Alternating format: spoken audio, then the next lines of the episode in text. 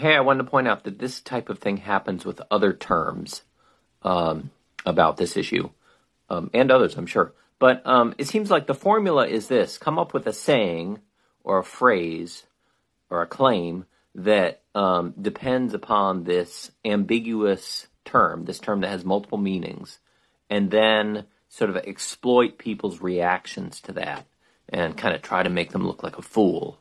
Um, and this results from not clearly defining your term to begin with. So uh, here's one good example of this. There's this sort of common phrase, abortion kills humans. Well, um, so this organization I've seen, Secular Pro Life, says this quite often. Other people I'm sure do too. You could Google the phrase, see who says it. Um, so abortion kills humans. Um, you can look at that and go yes or no. Suppose somebody looks at that and says, no, abortion doesn't kill humans. They're going to react, what, are you like a science denier? Do you not realize that embryos are biologically human? Don't you know the science? Are you unscientific? So that's the no response. No, abortion does not kill humans. Somebody um, they respond with the scientific definition. On the other hand, suppose somebody says, yes, it does kill humans. They're often going to respond, what? Do you think it's okay to kill human beings like you and me? Um, when, um, no, that is not what they're thinking, probably. No, to correct myself, they're definitely not thinking it's okay to kill human beings like you and me. They are thinking that uh, embryos and fetuses are something different from us. Now, suppose this um, trick had been avoided and they just either said abortion kills things, beings that are biologically human. Everybody, everybody would go, yes. Um, for those who say no, we could talk with them for a little bit and like point out, well, you know, embryos and fetuses, the ones we're talking about, they're not like bovine, they're not canine, they're biologically human, right? I mean, they came from biologically human sperm and eggs. They are biologically human.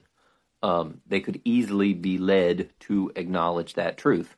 But then there's the sort of logical leap of, well, how do you get from there to therefore they are usually wrong to kill? And now you're doing a little bit of abstract philosophy, and um, it is uh, not plausible to think just because something is biologically human, it is usually wrong to kill. And it is also not very plausible to think if something is biologically a biologically human organism, then it also is wrong to kill. Why is that? Well, you have to think about like, well, what makes anybody wrong to kill? And the best answers are never just because it's a biologically human organism. But that's rather abstract. People don't really think about it, but they really should. Um, how could they learn about it? Well, they could look at like thinking critically about abortion or read up on the topic or take a class or something like that. People don't usually do that. So um, the other option is to say uh, abortion involves killing beings that are human beings just like you and me. Well, you know, you and me, anybody listening to this.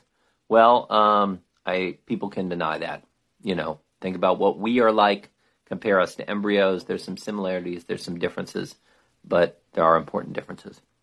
All right. Um, that's a little bit on this common switching phenomena.